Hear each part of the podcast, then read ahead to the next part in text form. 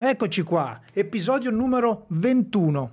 Ogni volta lo dico sempre, sembra che ho iniziato ieri, novembre è veramente dietro l'angolo per me e invece siamo già a 21 puntate e 24-25 ospiti, penso perché alcune puntate le abbiamo fatte in doppio. Oggi abbiamo l'onore e il piacere di avere qua con noi Christian. Ciao Christian, grazie di essere qua. È una storia super interessante quella di Christian, oggi ne, ne parleremo, ci faremo raccontare da lui il suo viaggio che l'ha portato oggi qua da noi a raccontarci il suo locale, la, la sua esperienza personale e prima cosa eh, che dico sempre all'inizio della puntata ragazzi, rottura di palle, ma da ovunque state ascoltando il podcast, vi prego, fatemi questo piacere, iscrivetevi al canale, eh, seguite, eh, attivate la campanellina in modo da non perdervi tutte le, ogni settimana la puntata nuova. Detto questo, Adrian, facciamo eh, la copertina, guardiamo lì in camera. Ok, copertina fatta. Adesso possiamo, possiamo iniziare. Registrazione ok, audio, microfono ok. Penso che poss- possiamo andare perfetti. Ok. Adrian, intanto eh, grazie mille di essere qua, grazie mille soprattutto di aver accettato con, con pochissimo preavviso di partecipare alla, alla, puntata. E raccontami un po' di te. La prima domanda che faccio sempre all'ospite che, che viene al podcast è mh, mm, che cosa ti ha fatto avvicinare a questo mondo?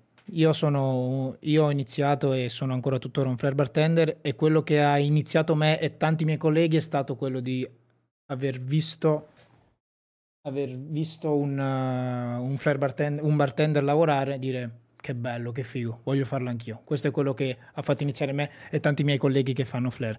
Raccontami un po' i tuoi inizi. Ciao, buongiorno, onore mio che sono qua. Eh, grazie per l'invito. E penso che tutti, tutti di noi, o tutti anche i miei amici che li abbiamo visti o, o li abbiamo in comune, abbiamo iniziato proprio così. Io ho iniziato da giovane e ho iniziato sempre con il mondo di, di discoteche, andavo per i bar, per le discoteche e ho visto dei ragazzi dentro bancone eh, girando le bottiglie, avendo sempre gente al banco e mi piaceva tanto. E ho iniziato per sbaglio, volevo farla, non sapevo nulla di questo mondo.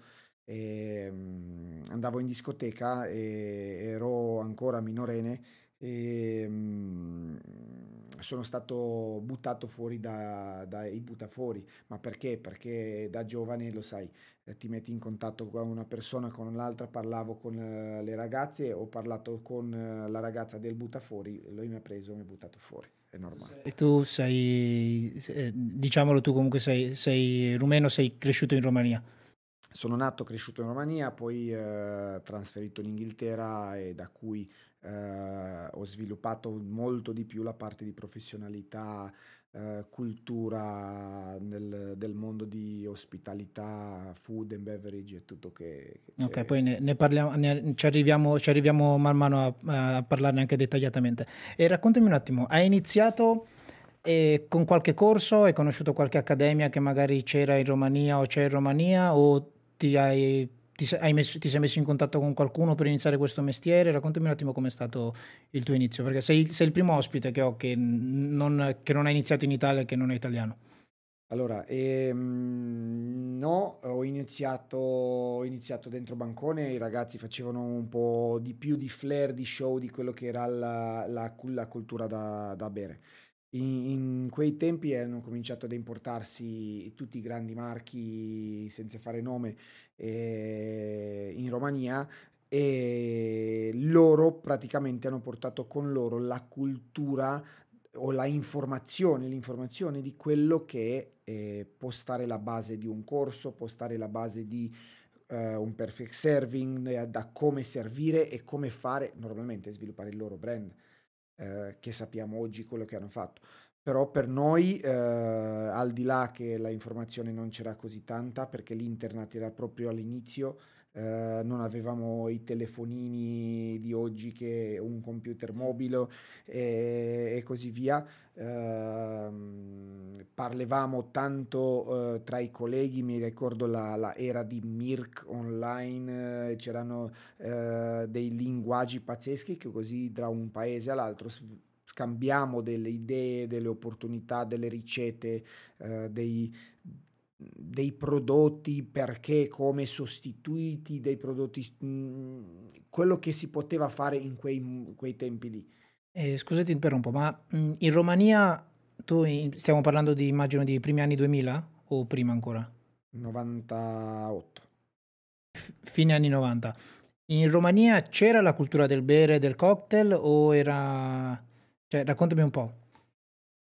Cocktail difficile eh, era la cultura de bere perché in Romania è sempre stata la cultura di ospitalità, perciò sul tavolo c'era sempre qualcosa da bere, ma era proprio il vino, il distillato, non era sempre la cultura di, di uscire fuori eh, da bere, soprattutto che eh, Romania eh, in anni 89, prima di anni 90, era in comunismo.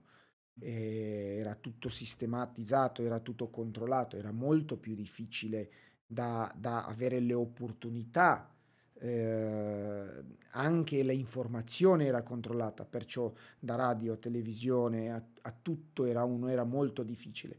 E proprio quei 8, 10, 15 anni dopo eh, la gente ha cominciato a uscire, avere non diciamo prodotti o ma avere l'opportunità di avere l'informazione che di farsi sta... una cultura. Certo. E poi con i viaggi, eh, con il scambio, poi l'informazione ha cominciato a girare molto subito, eh, giornali, riviste, libri, blog, blog di oggi, ma erano eh, i scambi di, di, vecchio l'internet che era la base da cercare qualcosa, da mandare un messaggio che ti arrivava a una casella postale in 48 ore. Sì, sì, io ero bambino, e, ma mi ricordo molto e, bene. E quello è stato l'inizio di informazione.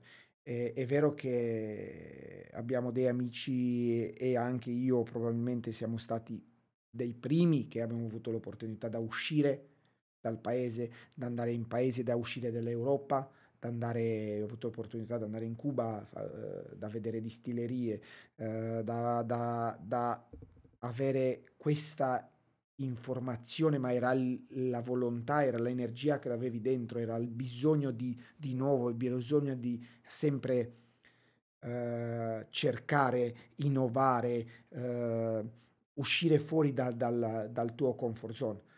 E da lì eh, è partito tutto. E dimmi un po', ma hai iniziato il mondo delle discoteche, ma hai, iniziato, hai fatto anche flare quindi? Ho fatto anche flare, sì. E conosci, immagino che conosci Luca allora. Su... Sì, un grande amico. Luca lo conosco da, da quando lui ha iniziato, eh, anche con i ragazzi di Exquisite Mall, con Marius, con tutti, sono, siamo molto amici. Luca ogni volta che viene d'Italia ci chiama, abbiamo fatto un po' di cose insieme. Poi eh, il mondo di Flair eh, mi ha portato anche quando sono poi trasferito in Inghilterra e così via. Eh, mi ha aiutato, mi ha aperto alcune, alcune strade, eh, però poi eh, mi sono molto più appassionato a livello di gusto da fare miscelazione, lavorare in cucina e così via. Però sì, ho fatto. Però hai, hai iniziato con il flair, perciò lo stampo, sì. lo stampo è flair bartender. Qualsiasi cosa tu fai quindi sei, sei uno di noi. Sì, sì. uh, detto questo, quanto, visto comunque mi hai raccontato com'era un po' la situazione in Romania, quanto tempo ci è voluto prima che quello che facevi o comunque il posto dove stavi ti stesse stretto e sentissi il bisogno di andare via? Non tanto, non tanto perché era sempre, io, io mi ricordo, mi viene adesso un, un, flash, mi ricordo quando c'era la guerra chi fa il cosmopolitan più buono. Non c'era il succo di cranberry, non, non esisteva per trovare il succo di cranberry io mi ricordo che lavoravo in un albergo e i titolari hanno fatto i salti mortali, l'hanno trovato a Vienna e l'hanno fatto arrivare da Vienna eh, in Romania al locale dove lavoravo per avere il vero succo di cranberry per fare eh, il Cosmopolitan. Tutto come oggi anche qua tanti con- hanno questa confusione che il cranberry e il mirtillo e si trovavano tutti i mirtili che vuoi, ma non c'entra niente mirtilo con cranberry, uno è dolce, altro è secco. cioè, era un mondo talmente diverso. Eh, però eh, sì, eh, tempi, tempi di, di, gloria, tempi, tempi, di oro per, per me è, è, solo solo un, un push che mi ha dato eh, per, per, riuscire e mh, penso che le, le difficoltà o ci hanno, ci hanno, dato questa spinta, ci hanno dato questa voglia da fare, ci hanno dato questo, questa energia e positività dentro che neanche oggi si ferma, eh, da andare sempre, eh, da trovare mh, mm, ingredienti, da rispettare la filiera, da andare da trovare la materia prima, da cercare, da valorizzare artigiani, da, da dare valore aggiunto a quello che la mano invece dai prodotti di, di industria, di industriali, i prodotti di grande massa, li abbiamo fatti tutti, anche io, cioè non, non, non dimentichiamoci da dove siamo partiti. Però il mondo cambia, le necessità cambiano, eh, la comunicazione d'oggi ti aiuta tanto, perciò tutto questo è un percorso. Colgo la palla al balzo sul discorso del, del succo di cranberry, perché uno degli, uno degli sponsor maggiori sostenitori di questo podcast, che sostiene anche me da molto prima del podcast Finest Call, ha il suo ufficiale succo di cranberry, che è proprio quello americano da cocktail, il, il suo Ocean Spray. Io lo uso sempre ed è super buono, quindi prendiamo il cranberry di Finest Call. Detto questo, primo viaggio che hai fatto, dove, dove sei andato? Primo viaggio che sono uscito ufficialmente da, da lavorare o da vedere qualcosa di nuovo è stato a una distilleria in Cuba, quando ancora un rum si distillava in Cuba.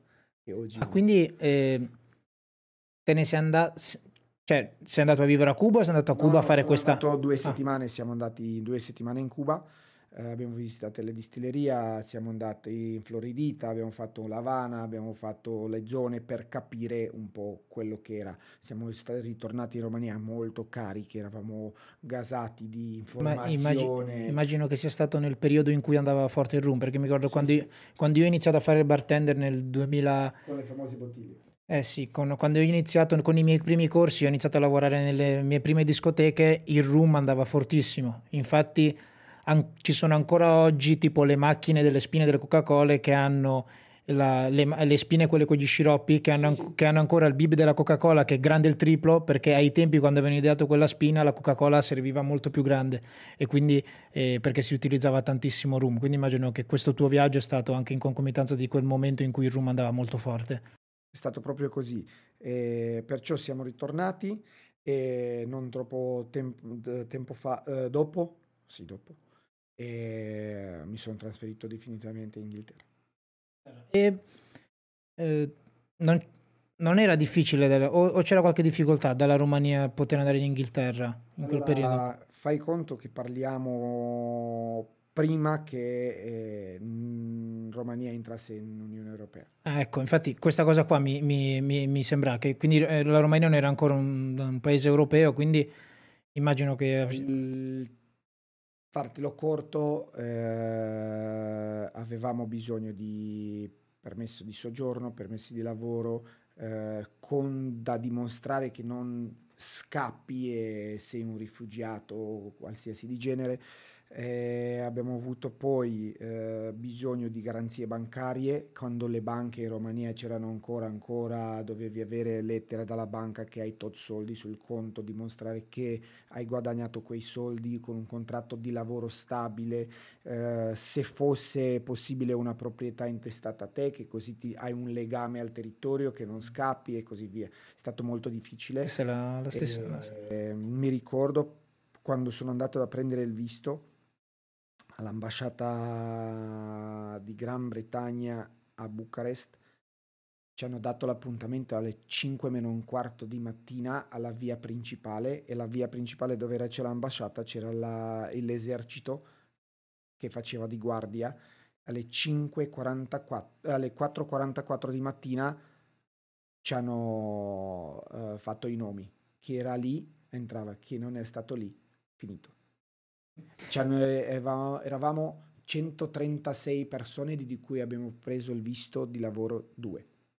Eh, è andata molto bene allora. Cioè sì, cioè, sono stato probabilmente fortunato, però sono andato eh, con un contratto solido di lavoro, sono andato in una posizione un po' più alta, diciamo, sono andato già... Sì, diciamo un... che eri, eri, eri, accreditato comunque. Sì, sì. È molto, è, molto, è molto, strano sentire certi, perché certi discorsi magari sentendoli uno li, li, dice che era così tantissimo tempo fa, però invece è una cosa che hai vissuto tu, che non stiamo parlando di 50 anni fa, 100 anni fa, stiamo parlando veramente di praticamente ieri. E tipo adesso per farti un visto non devi neanche uscire di casa, lo puoi fare al computer, mandi tutti i dati, invece lì da dove eri tu, che non so se era vicino o lontano, sei dovuto andare fino a Bucarest, chiedere, quindi mille, mille peripezie per riuscire a fare le cose più semplici. Quindi a Londra sei arrivato già con, immagino già con il lavoro, quindi. Sì, eh, prima sono stato fuori Londra e poi mi sono trasferito, sei mesi dopo mi sono trasferito a Londra. E lavoravo, sono andato con un contratto di lavoro avevo in mano un, un, locale che praticamente era un wine cocktail bar. Uh, aveva 4.000 etichette di vini in carta, io non ho visto 4.000 bottiglie in vita mia prima. Uh, in Inghilterra fai conto che non si produceva vino a quei tempi, oggi si produce qualcosina in modo mm, molto particolare, piccolo, era vino da tutto il mondo, io non sapevo assolutamente di Sudafrica, di Nuova Zelanda, di California, di tutto che vuoi. Eh, arrivo, mi ricordo anche oggi, primo mio shift è stato 6 di dicembre 2004. 2004. Arrivo al bar la sera, la, eh, avevo la posizione di bar manager, avevo 19 ragazzi che lavoravano. Era un locale bello grande, lo Be- bello grande, e 400 posti da sedere e, mm, mi guardano, ero l'unico straniero in quel momento in tutta della zona. Davvero? Io, sì. Strano perché di solito Londra è conosciuta no, per... Fuori, fuori Londra. Ah, eri, eri, fuori Londra, ok. Sì. Ti volevo fare una, una domanda proprio su Londra che è, è un'idea che ho sempre avuto io e spesso mi hanno detto che è così. Ho sempre visto io Londra come, infatti anche io ai miei inizi mi sarebbe, volevo provare a, ad andare a Londra, però poi il clima non, non, non, faceva proprio per me. Diciamo che no, non che dove a Brescia o Bergamo ci sia, sia sempre estate, però comunque mi, mi, mi, pesava troppo il clima che c'era a Londra.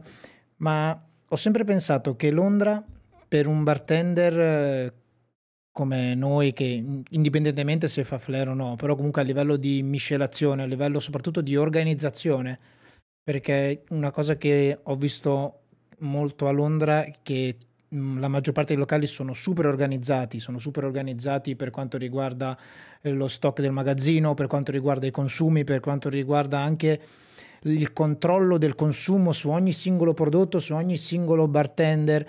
Perciò l'idea che ho sempre avuto io è che Londra, soprattutto per iniziare, è uno dei posti migliori, penso, al mondo per diventare un bravo bartender, per imparare bene sia organizzazione che miscelazione, che ispirazione, che l'ispirazione ovviamente è data anche dal fatto che essendo così multietnica hai la possibilità di conoscere tantissime persone da ogni parte del mondo che hanno ovviamente mentalità diverse e hanno anche ovviamente avendo mentalità diverse pensieri diversi su costruzione di drink, su utilizzo di spezie, cose varie. Tipo io sono italiano, a me mi vengono in mente delle mi potrebbero venire in mente tipo ho avuto qua come ospite Simone, Simone Pifferi un mio amico d'infanzia che lui ha creato, aveva, ha creato un drink quando ha iniziato con la mixology col parmigiano.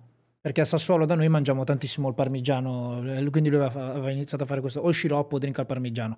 Perciò, però magari dico incontri un ragazzo indiano e questo ragazzo indiano a lui viene da mettere lo zenzero capito? O cose del genere. Quindi raccontami, raccontami un po' di com'è Londra allora eh, faccio sotto sopra, cioè parlo da, da capo, da fine ritorniamo capo. Eh, è vero, allora mh, Londra è una città mo- molto cosmopolita, probabilmente una delle più grandi al mondo. Eh, sono intorno a 14 milioni di persone che vivono, di cui 12 milioni sono tutti stranieri una cultura fantastica, un'opportunità di, di, di, aprirti la testa da assaggiare, da assaporare, da interscambiare culture mentalità diverse da, di paura. Eh, è vero, e allora da Flair partito da America, penso che tutti compravamo i vecchi DVD o le cassette da guardare i movimenti e così via. Quello che riguarda miscelazione, questa è la mia, la mia opinione, vivendola, eh, toccandolo con le mani, penso che senza Londra la miscelazione d'oggi non c'era così sviluppata. Arriverà, sì, con, con il scambio. Eh, di, la velocità di informazioni d'oggi sì. E, ehm, molto molto organizzati, molto importante, impro, eh, in, mh, scusate l'italiano a volte mi, mi dimentico alcune Tranquillo, parole. adesso ho problemi io che sono italiano perciò.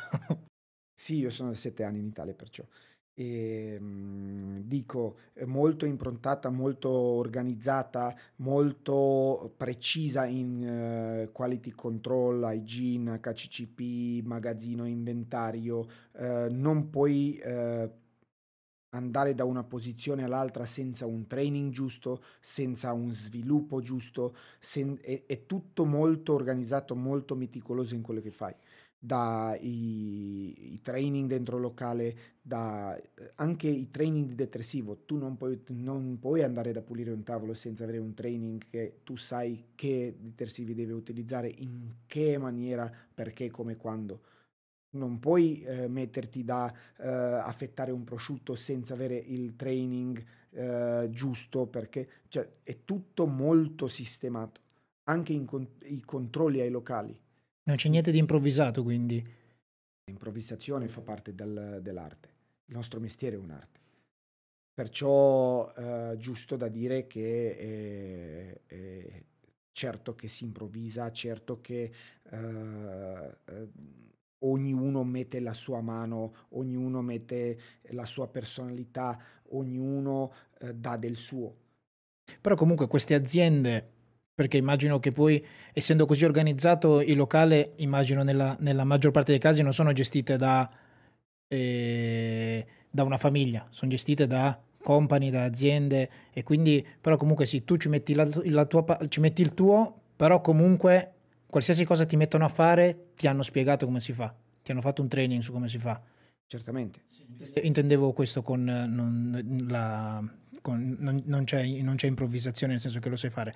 La, dif- la differenza è eh, locali possono essere proprietà delle famiglie, come qua. Se noi guardiamo un po' i dati d'oggi che ce li abbiamo a disposizione in Italia, eh, il nostro mestiere, il 90% delle aziende sono aziende di famiglia. È molto più eh, concentrato, ma è molto più difficile da svilupparlo perché se eh, io avessi bisogno eh, di qualcuno, mi appoggio di qualcuno di famiglia. Questa è la mentalità. È difficile da venire da esterno della famiglia da dire stop. Adesso ti insegno come devi fare, adesso ti faccio vedere perché. No, no, no, sa bene mio fratello, arriva il cugino, arriva la mamma. In Inghilterra tu Puoi avere la proprietà di famiglia, certo può lavorare dentro il fratello, la mamma, quello che vuoi, però in ogni posizione devono avere la qualifica per la posizione. Non ne lo facciamo caso. Non eh, entri in una cucina se tu non hai un corso, non ti metti da fare la pasta se non hai fatto le basi, non ti metti da fare da eh, qualsiasi che vuoi fare, cioè non è che io mi metto da fare eh, i scambi del, del bib del Coca-Cola, faccio un esempio, senza avere eh, la protezione, il corso di protezione, se, ma se mi taglio le, le dita, è responsabile? È un po' questa la dinamica da cui tu stai partendo. E okay. lì per ogni step, per ogni passo successivo nella tua carriera devi avere un training successivo, devi avere una qualifica successiva. Io per fare area manager uh, di, di un'azienda mi hanno suggerito, se vuoi, mi ha detto, vuoi farlo? Certo, devi avere l'università di business management, altrimenti tu non puoi andare, sì, puoi essere manager del tuo locale, del, del, una, del un locale, puoi essere manager perché tu hai fatto tanti step, hai capito tutta la dinamica dell'azienda, l'azienda ti insegna l'azienda, ti dà il know-how e poi ti propone come assistant manager per qualche anno e poi dopo magari arrivi da essere manager o general manager di un punto. Ma per andare da sviluppare eh, costi, ricavi, tutto che vuoi per un'azienda grande, tu per forza devi avere il, la qualifica. Ti richiedono la laurea. Ah, altrimenti tu non ce la fai. non, non, non ti lo danno neanche, non, non, ti guardano neanche. Ho capito. E un'altra cosa che mh, riguarda il fatto che penso, che penso che Londra sia un posto molto buono dove imparare è che non è neanche soggetta a controlli come in Italia, nel senso e sei un pochino più libero di muoverti magari a livello di, come italiano, di HCCP, cose varie. Me l'hai, me l'hai, già detto prima mentre non eravamo in live e mi interessa questa cosa che sono sicuro che tantissimi non la, conosco, non la conoscono. Come funzionano i controlli e queste cose qua all'interno di un locale per, uh, a Londra? Allora, parte tutto dalla responsabilità e la consapevolezza, perché tutti questi training, tutta questa preparazione a livello umano poi si trasferisce in quello che non posso dire eh, perché la verità eh, posti eh, assolutamente brilli e puliti ce li abbiamo anche qua, come abbiamo anche, come sono lì anche posti che sono sporchi e li chiudono. Uh, tutti i controlli dal punto di vista fiscale, non fiscale, HCCP, Food Hygiene Standards e così via, in Inghilterra, al di là che hai fatto un delitto, è successo qualcosa, uh, sono tutti programmati ti chiamano, ti si presentano chi è, perché, come, eh, ti programma il controllo, ti, ti, mandano una mail ufficiale come qua via PEC e ti richiedono i documenti per controllarli, perché tu non sei obbligato anche qua. Abbiamo l'obbligo da tenere il ricevimento fiscale per sei anni, ma non sono obbligato ad avere le copie delle fatture, eh, soprattutto oggi che sono tutte elettroniche, dentro il locale H24, da avere pille di fatture eh, stampate perché magari domani mattina li parte a uno che viene a controllare. Perciò eh, anche lì ce l'hai in deposito, c'è la tua commercialista, li, li, stocca e poi ti li manda o viene anche loro, vengono anche loro, dipende poi che tipologia di controllo hai per assistirti e da farti. In più, quando tu apri un'azienda, ti danno questa opportunità di avere eh, i training per la tua azienda, normalmente gratuiti dallo Stato, eh, ti danno tutta la informazione, ti mettono a disposizione tutta la documentazione per quello che hai bisogno e ti dice, bene, tu cosa vuoi fare? Falegname, perfetto. Per fare falegnameria devi avere questi macchinari, questa aspirazione per fare questo, per fare questo. Tutta questa autorizzazione eh, antincendio non hai la possibilità, perfetto, magari troviamo un fondo, magari troviamo eh, un aiuto per te, ti diamo questo tempo dal momento in cui tu apri per arrivare a quello, se hai bisogno tra, in questo tempo, questi step, eh, c'è questo dipartimento del comune che ti aiuta, è un po' più una cultura diversa, diciamo. Non dico che è sbagliato qua o sbagliato lì o più bene lì, o... no, anzi però è un po' più, mhmm, da questo punto di vista, un po' più aperto, un po' più easy, un po' più morbido. Uh, qua se hai bisogno di informazione ti devi impegnare ad averla. Da come, da, come lo, da come, me lo, stai raccontando mi sembra che è più organizzato in modo da il controllo sì c'è, però è fatto per te, per aiutarti per darti una mano, per farti capire come fare. Quello, l'impressione che io magari sbaglio, qua in Italia invece che il controllo è come se sei tu contro di loro. Capite? È come, è come, è come una sorta di aggressione, capite? Come fammi vedere tutto, fa, di trovare qualcosa che non va. E invece da come mi racconti tu che lì è più un aiuto che ci si aiuta. Allora, è vero, ti consigliano, anche se c'è un controllo, non è che prima cosa che vengono sono venuti da multarti ma non è detto che qua è diverso, perché noi al locale, insieme con mia moglie, abbiamo avuto tanti controlli. E in un anno e mezzo abbiamo avuto 49 controlli fino adesso. Da SIAE, eh, dimmi tu, tutte le autorità. Però eh, per la nostra fortuna o, ma, o, bravura o quello che non abbiamo mai avuto un mezzo penale, una mezza multa, un mezzo verbale niente, siamo sempre in regola perché vogliamo esserci e siamo molto meticolosi con quella cosa lì.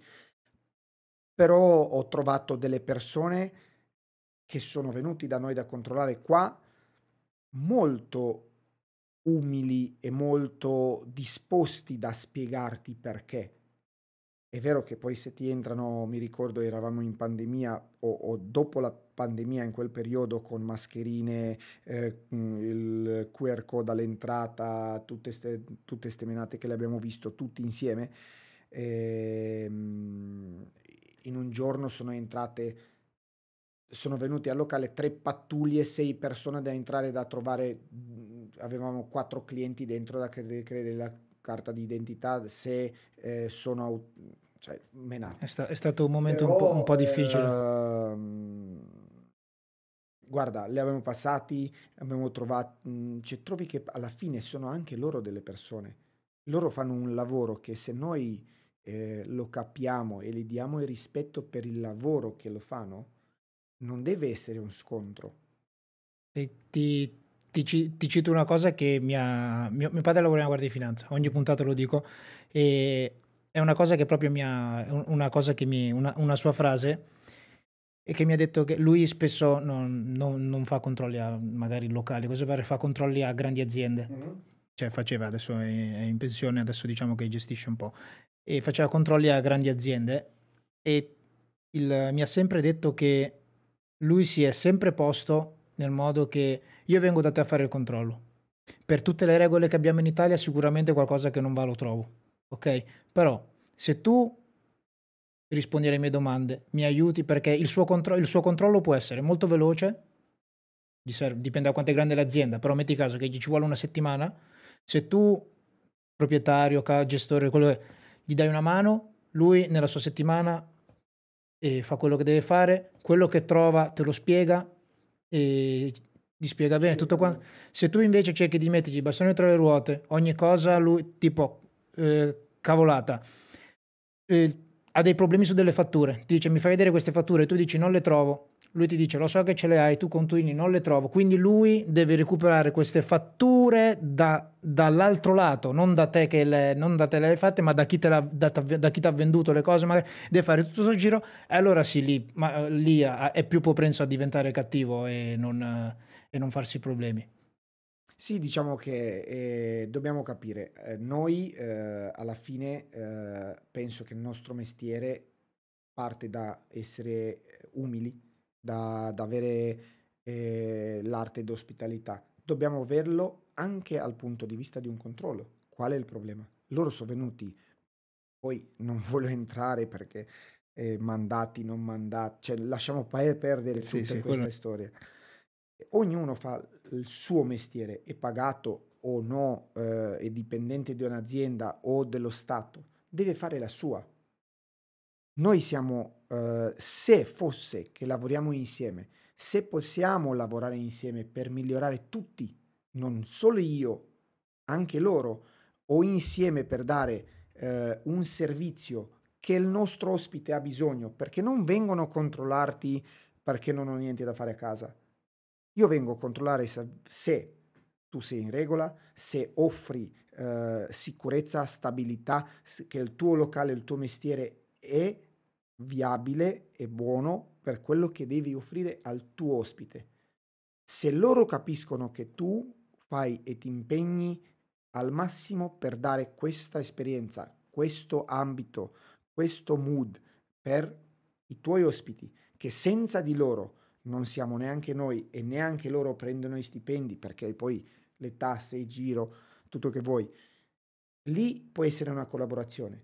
Noi abbiamo tanti, tanti ospiti, clienti che sono proprio in tempo libero, sono quelli che magari una settimana fa sono venuti in controllo. Ma non è un problema. Alla fine siamo uomini, siamo umani, uh, siamo uh, persone Lì fai la differenza quando tu cerchi da lavorare con le persone e non vedere sen- sempre un ostacolo davanti. Cerchi da andare sotto, cerchi da essere accogliente, cerchi da essere caldo e accogliere con bene e con male quello che è. Però il nostro mestiere è fatto così. Devi impegnarti, devi aprire la porta ti, adesso sentendoti parlare mi viene in mente una cosa che, mi, in cui mi ci sono trovato io in prima persona quando sono, sono stato in Romania. Sono stato in Romania a casa di un mio amico eh, che mi ha ospitato per una settimana perché mi sono allenato con lui nella, con lui nella, nella piscina dove si allenava lui con i, con i tuffi. E sono stato una settimana a casa sua lì in Romania, in un paesino. E ho visto e, e sono rimasto piacevolmente sorpreso dal, da quanto mi sono sentito a casa. Nel senso che eh, la mia famiglia è di Napoli. Io sono nato e cresciuto al nord, però tutti i miei parenti sono tutti napoletani e quindi anche ho, ho vissuto per, per, tantissimo tam- tempo comunque la, la, vita, la, la vita del sud. E in Romania mi sono trovato esattamente come, come al sud Italia a livello di ospitalità. Questa cosa del, del, di avere questa ospitalità che immagino faccia parte della cultura rumena, eh, ti ha aiutato mhmm, ti ha aiutato nei, quando sei stato a Londra o qua in Italia? È una cosa che ti aiuta molto? O... Ospitalità fa parte della cultura latina. Se guardiamo un po', eh, se abbiamo tempo da guardare o magari leggere dei libri sulla storia, eh, i latini, il sangue latino, il calore, eh, l'arte da, da da dare quello che è meglio in tua casa e mettere sul tavolo tutto che hai più buono quando uno ti entra in casa, questo fa, fa parte dall'impero romano anche prima di Cristo. Questa è, è, è, la cultura che in anni e anni, in generazioni e generazioni, penso che non sparirà mai. E noi siamo cresciuti con questa uh, cultura Uh, mi ricordo anche dei miei bisnoni, dei miei nonni, erano tempi, poi io ero piccolo, bambino, ma i ricordi ce li avrò per sempre, eh, erano tempi duri, uh, non avevamo tanto da mettere sul tavolo, perché era la verità, era tempo di comunismo, era tempo, era tempi di agricoltura tutto a mano, uh, c'erano tempi duri, però quando una persona, anche il vicino, se ti entrava in casa, tu mettevi tutto che hai meglio sul tavolo per ospitarlo. Poi che tu rimani senza dopo, non importa, ma lui deve sentirsi a casa. E quello che io insieme con la mia moglie, quando ho deciso da fare il nostro step, da, da realizzare il nostro sogno, da fare il nostro locale, è stato primo obiettivo da fare, da far sentire la gente, la, i nostri ospiti che passano dentro il locale come a casa. L'abbiamo fatto in un periodo molto duro, molto difficile, non sapevamo quando si apre, come si apre, perché, come, niente. Abbiamo, eh, per andare al locale solo ad aprire la porta dovevamo fare autocertificazioni. Però abbiamo creduto sempre e crediamo molto di più adesso dopo l'apertura in quello che noi vogliamo fare, in quello che oggi il locale ci dà. E, ehm, questo è il, il, nostro dentro, da fare sentire a casa tutti i nostri ospiti, da, da, da accogliere con le braccia aperte. Che poi non, non, non, ci dobbiamo focussare noi se uno ti capisce che è difficile, che no. Tutto questo può essere. Però se fosse facile lo faremmo tutti. Più difficile è, più le sfide dentro crescono e poi le soddisfazioni sono più grandi. Questo è quello, quello che volevo dire io. Questo è il calore che noi cerchiamo offrire oggi, insieme. Non possiamo farlo uno senza dell'altro e non lo possiamo mai fare da soli. Mai. Noi siamo, io insieme con mia moglie alziamo le mani e diciamo siamo fortunati perché abbiamo una squadra dei ragazzi noi abbiamo fatto questo progetto, abbiamo detto aveva, mh, da partire con due persone. Oggi siamo in 8-9 al locale che lavoriamo. Adesso vorrei parlare un altro, un altro, po' di te, poi dopo mi piacerebbe parlare bene dettagliatamente del locale perché in queste settimane, cioè già da, da, da poco dopo l'estate che mi sono imbattuto nel, nel, profilo del tuo locale, l'ho seguito e poi ho deciso di contattarti, però comunque è tanto tempo che, tra virgolette, vi seguo una cosa che prima ti ho lasciato parlare, poi adesso mi è tornato in mente. Questa organizzazione di cui tu hai parlato a Londra risale comunque perché magari dal discorso che fai sembra che è una cosa dei giorni nostri, ma loro sono organizzati così da tantissimo tempo. Perché io mi ricordo quando io ho iniziato a fare il bartender che eh, sono andato a trovare un mio amico che lavorava a Londra, 2009 penso. Lui mi ricordo che mi, si è sbloccata la sedia, un po' mi cappotto. Lui mi ricordo che mi, ha, mi aveva detto che era talmente tanto organizzato. Lui aveva il suo marsupio, ogni, ogni, bartender, ogni bartender aveva una chiavetta, una chiavetta che non dovevi infilare ma che tipo era, era a contatto, che ogni, ogni drink che facevi, tu tipo chiedevi un drink, qualsiasi drink, eh, Cosmopolitan, ok? Lui appoggiava la sua chiavetta, cliccava Cosmopolitan e automaticamente il sistema, 2009, automaticamente il sistema sapeva quanto prodotto, quanto succo di frutta andava, andava a togliere dalla, dalla, sua postazione. Quindi in, que, in quel modo lì, infatti lui mi, mi, raccontava che per assurdo, per offrire dei drink ai suoi, coll- ai suoi amici che lo andavano a trovare, lui, dove, lui sapeva che doveva fare tot drink con meno alcol, che poi sapeva che a un certo punto poteva offrirne uno per, per capire quanto, cioè tipo quanto è semplice, pensare no, noi nel lavoro che facciamo tutti i giorni qua in Italia, quanto è semplice, vabbè, offrire un drink, due, tre, dieci. Lì invece era praticamente impossibile perché era tutto calcolato e oltre al fatto del, togliamo il discorso dell'offrire, anche della tua precisione. E mi ricordo che infatti con i training che facevano lui era fortissimo sulle, sui do, non mai fatto flare, però sui dosaggi e sulle versate lui era fortissimo perché facevano questi training e soprattutto perché poi avevano, glielo dicevano, qua, qua, qua, ci, qua mancano, mancano delle cose. Adesso ti spiego. Allora, eh, parto di nuovo eh, da quello che lui era fortissimo, precisissimo. Eh, in Inghilterra tu non puoi vendere un prodotto alcolico se non hai la licenza. Licenze sono due, licenza del locale e licenza tua personale. Prima devi fare il, il corso da licenza da vendere alcol.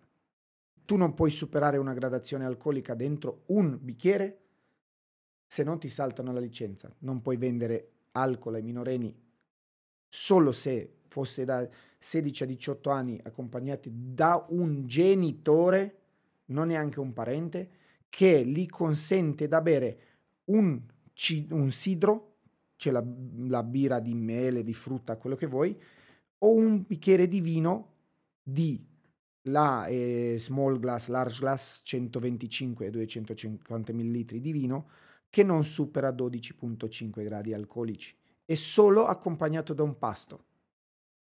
Questo è dai 16 ai 18 anni da 18 in più puoi vendere alcolici e devi essere consapevole. Cioè, tu prima da andare da lavorare al bar, tu devi fare tutto questo. Per farti la licenza devi avere criminal records, tutto che vuoi, cioè, nel senso, è molto... Ritornando a quello che dici te con uh, precise, sono i sistemi che anche oggi noi li, li abbiamo, noi al locale abbiamo, tocchi un tasto sul computer, mi scarica tutto dal sistema mi ricordo facevo inventari con i cuochi e non puoi mettere un grammo di sale o 0.5 grammi di sale in una ricetta, perciò facevamo delle ricette per 10 perché alla fine dell'anno, quando facevo l'inventario annuale, ti trovavi con 350 kg di sale nel non, non consumato, in magazzino non aveva nulla. Controllo, guarda di finanza, tac. Non, non esiste. Era tutto molto preciso. Ehm, legalmente, poi di, di, nuovo mi dici sì, ma non hai le libertà, certo che hai le libertà, ma legalmente tu non puoi dare in Inghilterra niente senza Jigger. Perciò per quello dico, il flare a partito d'America, facciamo, eh, hai una versata, certo lo puoi versare, sì, lo versi i bar di alti flussi, quello che vuoi. Però se noi guardiamo bene, anche i bar di alti flussi hanno le bottiglie con i, i purer in automatico, vai, questo è un, è, un, è un, tools molto vecchio che soprattutto tantissime persone che vedranno questo video, seguiranno questa puntata non conoscono. Praticamente era una cosa che era già vecchia quando ho iniziato a fare io il bartender, che mi ricorda molto anche i film americani del classico barista del, del, del bar americano. Praticamente è un, un, una cosa che ha tre o quattro bottiglie, non mi ricordo, in cui la bottiglia ci viene messa al contrario, a testa in giù, in cui c'è già un dosatore. È fatto tipo a a goccia. A goccia, sì. Praticamente tu hai il, appoggi sotto il bicchiere, tocchi e scende la, e scende la, e scende la dose già precisa, prestabilita. Certo. Poi eh, hanno modificato anche lì la legge, io ero lì quando si è modificato la legge, potevi legalmente fare free pouring, però dovevi, come io come bar manager, quando si è modificato la legge, ero bar manager di un locale e dovevamo fare test di free pouring prima del servizio. 5 volte con la destra e 5 volte con la sinistra, blind, e poi li misuravo. Se tu hai sbagliato di 0.5% una volta con qualsiasi mano delle 5, tu in quella sera lì non potevi fare free pooling. Eh, lavora... Ah, ok. In quella sera. Domani cambia giorno. Però non è che io, dai, ti do un'altra opportunità. No. Tu lavori a Jigger, tu lavori a free pooling. Punto, stop. Perché? Perché venivano in borghese, come succede anche qua, al bar, ti vedevano che tu fai free pooling, se volevano romperti le palle, pack, manager, mi fai vedere il test. Se tu hai canato, salta la licenza sua che fa free pooling prima, salta la mia licenza di manager e salta la licenza del locale. Un locale poi senza licenza.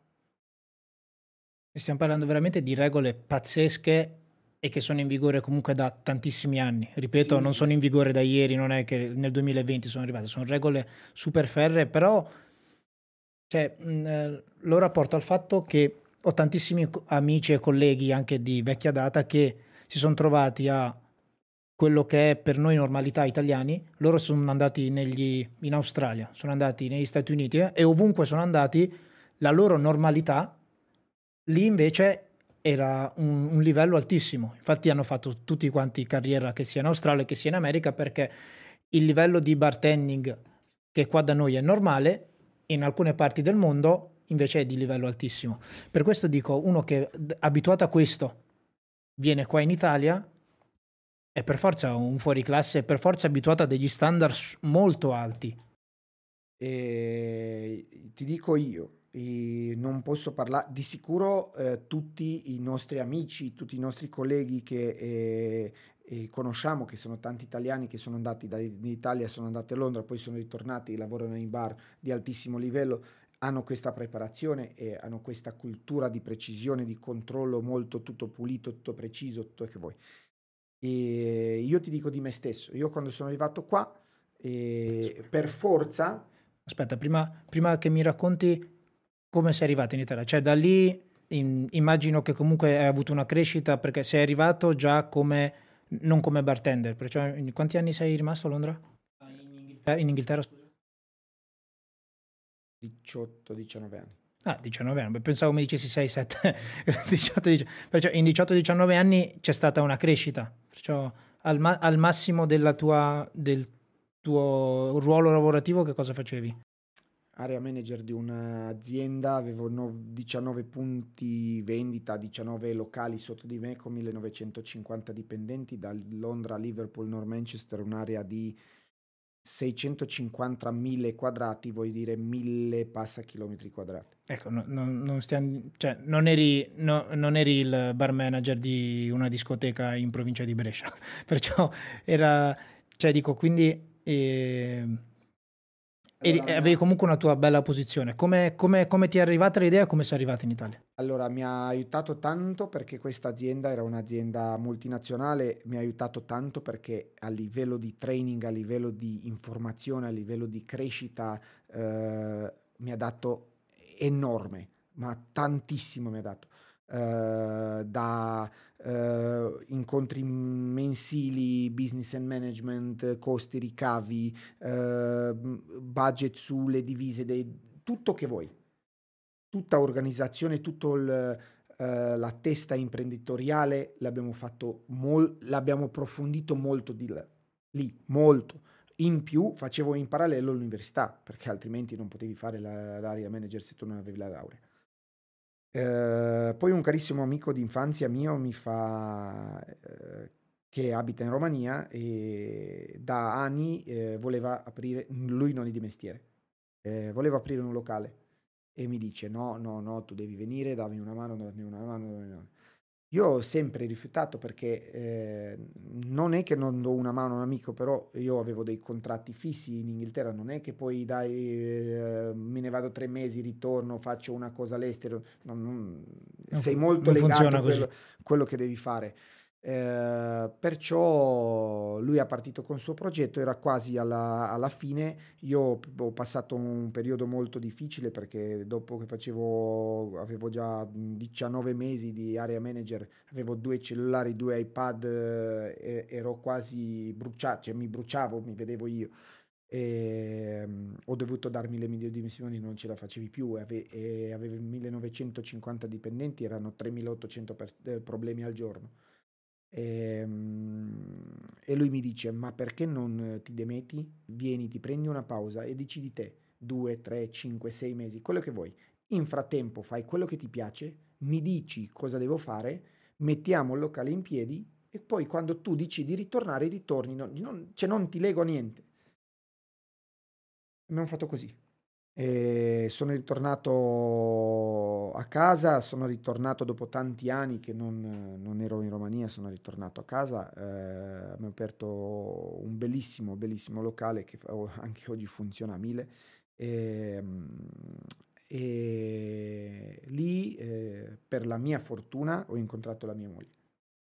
Lei eh, eh vive in Italia da sempre, è nata nella stessa mia città di nascita veniva in vacanza eh, da trovare i suoi eh, parenti, i suoi eh, nonni. Eh, è stato un periodo molto breve perché lei è stata una volta due giorni, poi un'altra volta dopo due mesi, una settimana.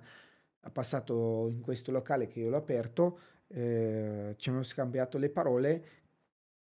Prima, diciamo, prima parola un po' più seria, primo il nostro incontro è stato la serata di Halloween e io a 15 marzo l'anno dopo ero già residente in Italia. E mi sono spostato in Italia per amore e ho partito tutto da, da zero. Avevamo l'opportunità di stare a Milano, a Roma, dove, volev- dove volevamo stare, però lei eh, vivendo a Brescia eh, ho dato rispetto a questa cosa qua. Poi Brescia non è un, ha una, anche una posizione strategica, è tra due laghi, eh, l'industria più, più grande italiana, cioè nel senso è una posizione strategica, hai 40 minuti a Milano, 40 minuti a Verona, un'ora e mezza, quasi due ore a Venezia, sei a sì, due ti, ore a Firenze. Scusa, scusa, ti interrompo. Eh, vabbè, intanto a Londra ti ha portato lavoro, in Romania ti ha riportato il troppo lavoro e in Italia ti ha portato l'amore, quindi. Detto questo, eh, la, eh, hai, hai, proprio ragione su questa cosa di Brescia perché io mi, mi, ci sono trovato, io sono di Sassuolo, un paese vicino a Modena, che per arrivare a Brescia ci vuole un'ora e mezza, perciò non è che ti dico dall'altra parte dell'Italia.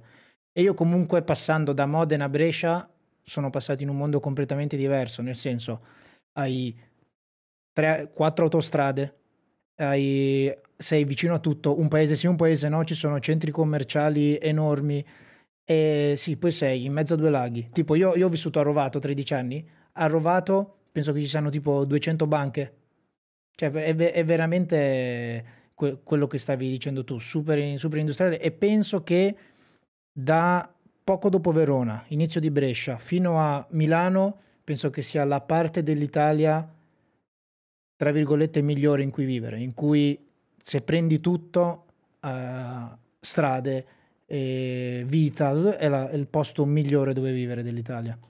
Io sono onorato e non posso essere solo grato insieme a mia moglie che viviamo lì. E viviamo a Brescia, abbiamo, ormai siamo stabiliti a Brescia, la nostra casa e, e siamo, mm, non posso dire solo grazie, eh, che ci hanno colto, ci hanno colto. So, io mi sento già bresciano, eh, parlo, qualche parola in dialetto lo parlo anche eh, però ehm, non, io non sapevo. Io quando mi sono trasferito qua non parlavo italiano, non conoscevo nessuno. E poi qua non è che l'inglese sia molto diffuso, perciò immagino che anche l'inglese che non, non, ti, aiuta, non, ti, aveva, non, ti, non ti avrebbe aiutato tanto. Io per quello mi scuso che qualche parola magari mi scappa o qualche accento, le doppie non ce l'abbiamo e così via. Eh, io una, una, su questa cosa, io ho un'amica, proprio una mia grande amica rumena, si chiama Daniela ed è, lei vive a Roma e il suo problema grandissimo, che lei infatti me lo diceva sempre perché si vergognava di questa cosa delle doppie, è perché dice Carmine, io ho imparato, io, io, io parlo rumeno, ok? Ho imparato l'italiano a Roma in rumeno non ci sono le doppie e in romano non ci sono le doppie. Dice, perciò nella mia testa capire dove vanno le doppie è un casino. allora, tu fai conto che sono trasferito a Brescia e non ho mai fatto un'ora di italiano. E non le ho permesso, non le ho permesso, modo di dire, a mia moglie da insegnarmi nessun'ora di italiano, da tutto il mio bagaglio che può essere grande, può essere po- eh, piccolo, non importa. Io sono arrivato a Brescia e sono andato da fare aiuto barman, da imparare italiano e da capire come funziona il mondo di bar e la nostra cultura di ospitalità e da capire dove ci possiamo posizionare oggi in, nella nostra community, nella nostra città, conoscere i nostri colleghi, conoscere fornitori, conoscere, conoscere proprio tutto che fa parte della cultura. E dimmi un po', eh, arrivato in Italia... Mh mm, Immagino che non hai aperto subito il locale. No, Come? il locale l'abbiamo aperto durante la pandemia, periodo storico per tutti in tutto il mondo. Che cosa, che cosa hai fatto appena arrivato in Italia? Eh, ho cominciato da zero. Cominciato da zero, eh, anzi, primo, primo, step per un mese ho, ho, ho fatto la consulenza a un... Eh, un albergo di 5 stelle, uh, è l'unico di 5 stelle in centro città di Brescia, che abbiamo fatto un rooftop, è l'unico rooftop che esista, esistava, penso che anche oggi, non, boh, da mie conoscenze c'è l'unico, che c'è ancora uh, sopra un albergo, che abbiamo fatto il bar sopra un albergo. Ok, dov'è? Eh, Come si chiama? Uh, Hotel Vittoria si chiama. Vittoria, ok. E, um, la mia moglie ha sempre studiato, ha fatto l'alberghiera, poi ha gestito un'azienda di import-export per sei anni, perciò abbiamo sempre lavorato nel mondo di ospitalità. E lei eh, ha lavorato per un periodo nel, nella famiglia che gestisce Hotel eh, Vittoria, perciò conoscevamo bene lì la proprietà, loro parlavano inglese e mi hanno assunto subito. Ho fatto questo progetto e poi ho detto, guarda, io eh, se non parlo italiano, se non ho un contatto con la gente, non, non mi sento. Sono andato in un bar eh, normale, facevamo un, un, cocktail e così via, e ho partito tutto da zero. Penso, comunque è una, è, un, è una bella scommessa e soprattutto un bel...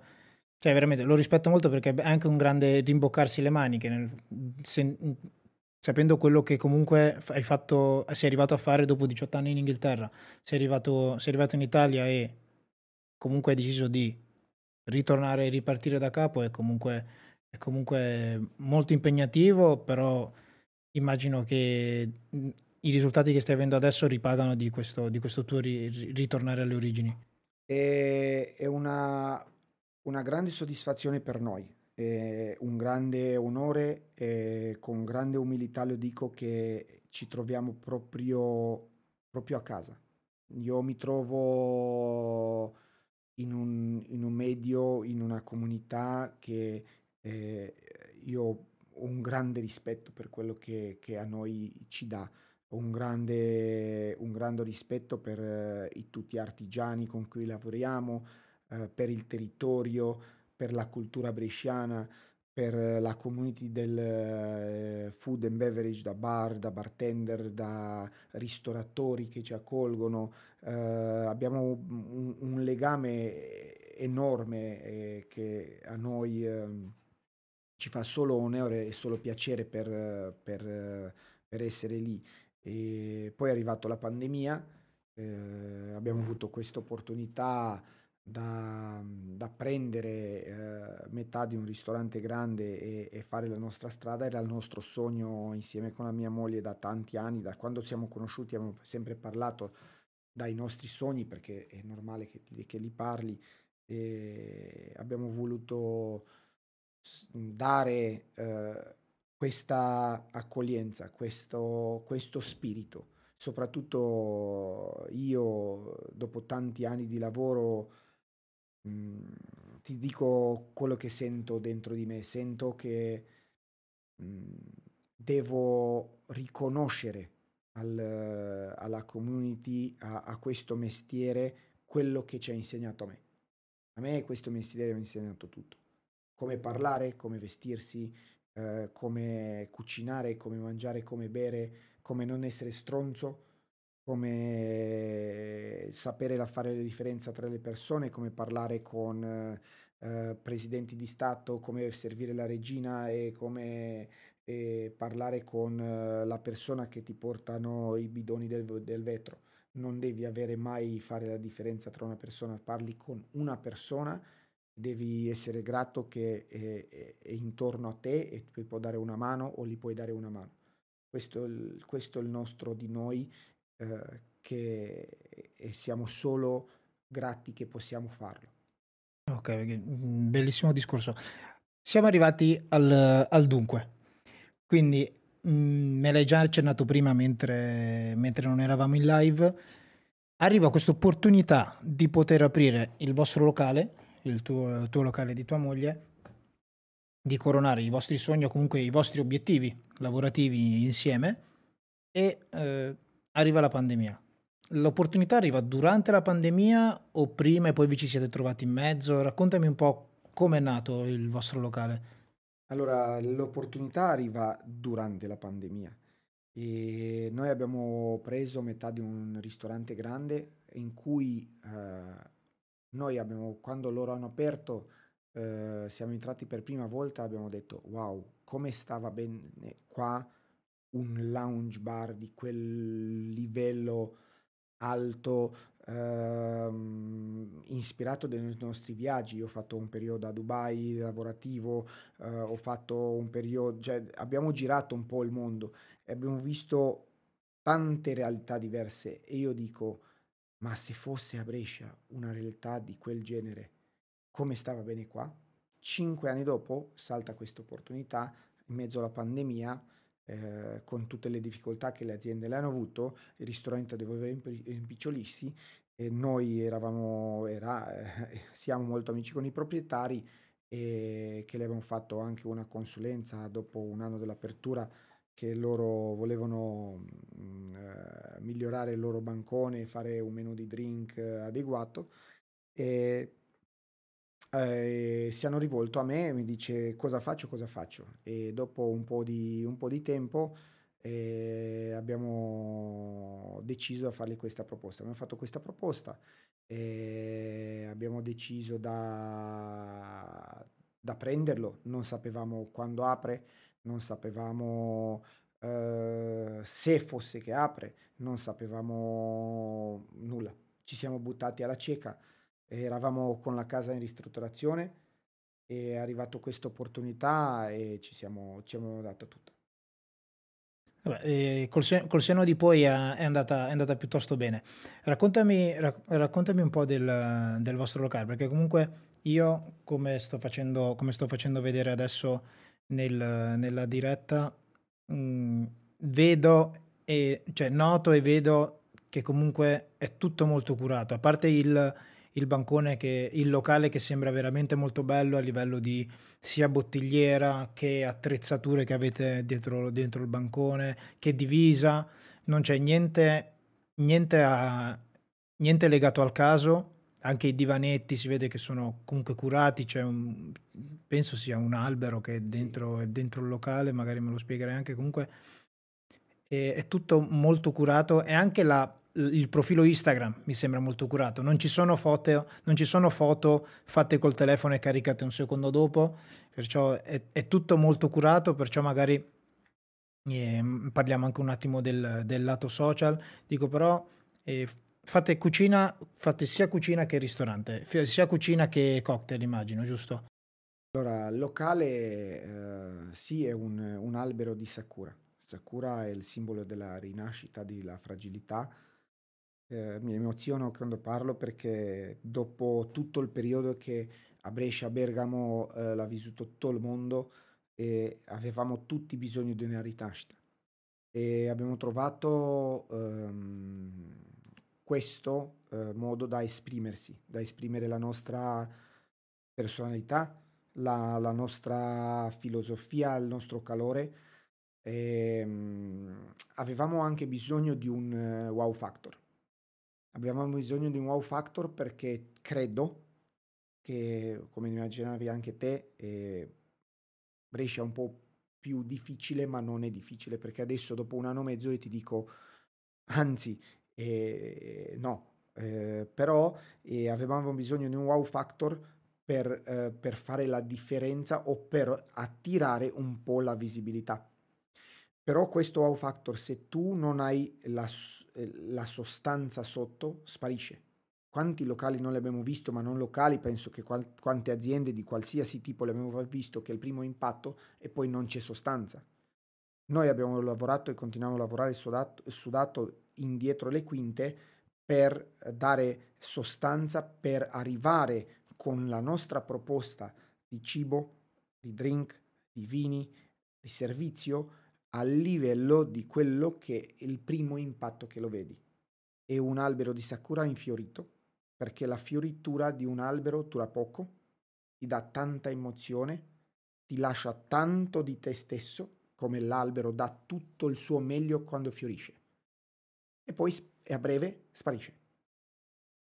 È quello che noi cerchiamo da esprimere quando una persona entra nel nostro locale da dare tutto di noi stessi, da dare il meglio, da curarli, da esprimerli e poi quando lui lascia il locale da rimanere con quella emozione lì.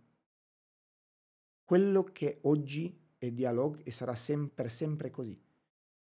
Mi hai detto che non è niente lasciato a caso. Abbiamo parlato un sacco di tempo di questa organizzazione di tutto che in Inghilterra si fa abbiamo riportato insieme alla mia moglie, perché anche lei ha studiato tanto, ha fatto tutto questo mestiere, ha fatto la scuola alberghiera, ha lavorato, gestito aziende, eh, per trascorrere trasponere la nostra professionalità o nostro, la nostra esperienza, il nostro bagaglio culturale girando il mondo, eh, la nostra cultura in quello che stiamo dando, curando non solo la persona che entra, ma l'abito che lui, eh, lui entra. Se ti dico che il nostro loca- locale è partito dai bagni, non mi credi. Perché tanti magari non ci pensano a quell'aspetto lì. Invece avete deciso di curare anche, anche Noi i bagni. abbiamo partito sotto sopra. Come curare i bagni, come curare i spazi, come curare il bancone, perché cosa si vede, cosa non si vede dal profumo, dall'aria, la ricircolazione dell'aria. Eh, anziché era la pandemia, non sapevamo noi che dovevi avere la ricircolazione dell'aria perché era il virus e tutto quello è un dopo. Noi l'abbiamo studiato e l'abbiamo riportato, è vero che la pandemia ci ha aiutato, stare a casa, guardare dettagli, guardare, fare, sbrigare, tutto questo era un più per il tempo che l'abbiamo potuto dedicare, perché se tu mi... Ti, ti, ha, ti, ha, aiutato, come a me ha aiutato nell'imparare a usare, tra virgolette, la tecnologia, che io ho utilizzato quel tempo per questo, a voi vi ha aiutato per poter fare il locale in ogni dettaglio come lo volevate, perché avevate più tempo a disposizione per pensarci e per documentarvi anche. Fai conto che solo per il nome ehm, abbiamo preso i top 500 bar al mondo e top 500 ristoranti al mondo da tutte le guide, da 50 Best, guida Michelin, quello che vuoi. Abbiamo studiato il nome, la filosofia e il menu e qual è il collegamento tra di loro per non fare copicola. Per darvi una vostra identità. Per avere un'identità, che è giusto da dire che secondo me, e questo è secondo me e secondo noi insieme, eh, ogni uno di noi, ogni locale, ogni ristorante, ogni bar, ogni lounge bar, ogni, ogni identità deve avere, ogni, ogni imprenditore, ogni attività deve avere la sua identità. Perché così noi possiamo coccolare di più e dare un'esperienza ai nostri ospiti. E ci sentiamo anche noi liberi di avere la scelta quando noi usciamo. Però il fatto che mi colpisce molto ed ero molto curioso di portarti qua perché Ultimamente, nelle ultime puntate, ho sempre portato ragazzi e esperienze superlative, bellissime, però sempre di, di personaggi e locali di Milano. Ok? Milano, Roma, Firenze, sono comunque bolle, capito? Non, no, mi viene da dire non sono l'Italia, però comunque la maggior, come parlare degli Stati Uniti, New York, eh, Miami, San Francisco, Los Angeles, sì, però i, veri Stati Uniti non sono quelli, la maggior parte degli Stati Uniti non sono quelle città, capito? E qui uguale dico Milano e Roma. Perciò magari un, uh, un 1930, un Rita, un, che sono locali super, che hanno un'identità pazzesca, ero i brividi solo a dirlo, e però comunque sono aiutati anche dal fatto che sono a Milano, ok? Tu sei a Brescia, io ho lavorato, eh, te, l'ho, te, l'ho, detto prima, eh, lo conosci anche mio zio che ha un locale in Piazza Larnado a Brescia, al Cristo, e ho lavorato lì da loro da aprile a metà luglio 2021, dopo la fine della nostra seconda pandemia. E, e ho lavorato lì in Piazza Arnaldo io tutti i giorni, tranne un giorno a settimana. E ho visto però che tipo nel piazzale lì, che è il posto mi sembra più frequentato di Brescia, tra chi fa tutti, quanti, tutti quanti fanno cocktail, chi li fa meglio, chi li fa peggio, però comunque nessuno ha una sua identità nel dire questa è la drink list, questo è quello che offriamo. Perciò tutti quanti fanno grosso modo gli stessi drink, capito? Ed è molto molto difficile riuscire a decidere tu cosa vuoi vendere e decidere, nel, non, non, nel senso decidere tu, nel senso di riuscire a far cambiare mentalità al, al, all'ospite e riuscire a fargli vivere l'esperienza che tu vorresti fargli vivere, ok? Perciò magari mi, mi ci ritrovavo io, dico magari voglio offrirgli qualcosa, voglio fargli vedere qualcosa di nuovo, però comunque no, no non mi interessa e, e, e, decidono qualcos'altro. Comunque riuscire ad arrivarci a Brescia, perché comunque nella, nella zona dove vi trovate anche voi, immagino che comunque la clientela, la maggior parte della clientela è gente di Brescia, immagino. Arriveranno sicuramente anche personaggi da fuori, arriveranno colleghi e cose varie, però comunque è un lavoro molto molto più difficile quello che arrivate a fare voi. Allora, parto da chi arriva e come arriva, poi ritorniamo a quello che dicevi te perché è molto vero, però eh, dipende tutto come, come parli, secondo me, come, come sei improntato. Noi lavoriamo al 95% con gente di Brescia e siamo onorati e, e che possiamo fare e, e possia- che loro ci danno la fiducia e vengono nella nostra casa e possiamo dargli eh, un tocco in più o un'esperienza in più abbiamo avuto mi vengono i brividi quando parlo perché la verità abbiamo avuto gente da Monza, abbiamo avuto gente da Abruzzo, da Roma che sono venuti apposta, abbiamo avuto uh, gente che hanno prenotato all'albergo vicino a noi da Riga, da Latvia, abbiamo avuto gente da Giappone che hanno volato a Bergamo, che era un, un produttore di sake, ha chiamato l'importatore e le ha detto io voglio andare in questo locale lì ha chiamato la gente del territorio e mi ha detto a me mi porti lì. E abbiamo avuto gente da, mm, non lo so, da Barcellona, da Londra, gente, non solo colleghi di lavoro o ospiti che le abbiamo avuto con i guest che le abbiamo portato, eh, abbiamo avuto l'opportunità e l'onore da ospitarli da noi e così via. È vero che è difficile e da proponere magari qualcosa di diverso Soprattutto perché non sei a Milano. Se... E Milano, Firenze, Roma, eh, Londra, New York, Dubai sono città cosmopolite, sono città che il turismo fa parte della città, fa parte della cultura. Se tu guardi i nostri amici eh, che lavorano in queste città, ti diranno che eh, la clientela è metà e metà, sarà intorno a quei, cif- quei numeri lì da noi no. Però non ci smettiamo per quella cosa lì, non è una barriera per noi da dire stop, allora io devo continuare a fare eh, quello che fa il mio vicino. Anzi, se noi guardiamo che, eh, mi dicevi te, e questa è la verità, che eh, in quella zona da Verona a Milano eh, c'è tanta industria, c'è, eh, c'è tanta gente che viaggia, noi tutti usciamo fuori, tutti da Brescia, tutti, maggior parte della Brescia vanno a Milano, vanno a Firenze, vanno in vacanza, vanno lì. Perciò ritornano a casa e devono trovarsi magari delle emozioni o dei ricordi che le hanno portate fuori o magari da assaggiare qualcosa di diverso. Perché noi tutti pensiamo da andare al ristorante e no, non andiamo qua, andiamo di lì eh, e guardiamo il menù, chiediamo il menù, chiediamo la carta vini, cerchiamo da... Non, è, non, ho mai visto un ospite che va in pizzeria e dice o al ristorante dice al cameriere fai quello che vuoi. Dammi una pizza va bene lo stesso. Vai a leggere il menù, cerchi da vedere, a volte, non a volte, a noi capita spesso, o se no quasi tutte le volte quando andiamo in un posto nuovo, da cercare il posto prima, da vedere cosa propone e da farci un'idea di quello che noi andiamo incontro. Ma perché noi non possiamo pensare o non pensare, magari coltivare, non dico educare, attenzione perché non, chi ci siamo noi da educare le persone, ma dare questa opportunità o, o spiegare alle persone, ai nostri ospiti, perché non pensiamo in stesso modo quando viene da bere? Perché dobbiamo dare per scontato che qualsiasi locale entriamo avrà la Coca-Cola? Perché dobbiamo dare per scontato che in qualsiasi locale possiamo bere un mojito? O mangiare le patatine di Amica Chips? O avere le noccioline? No, dobbiamo fare la differenza. Ognuno fa la sua.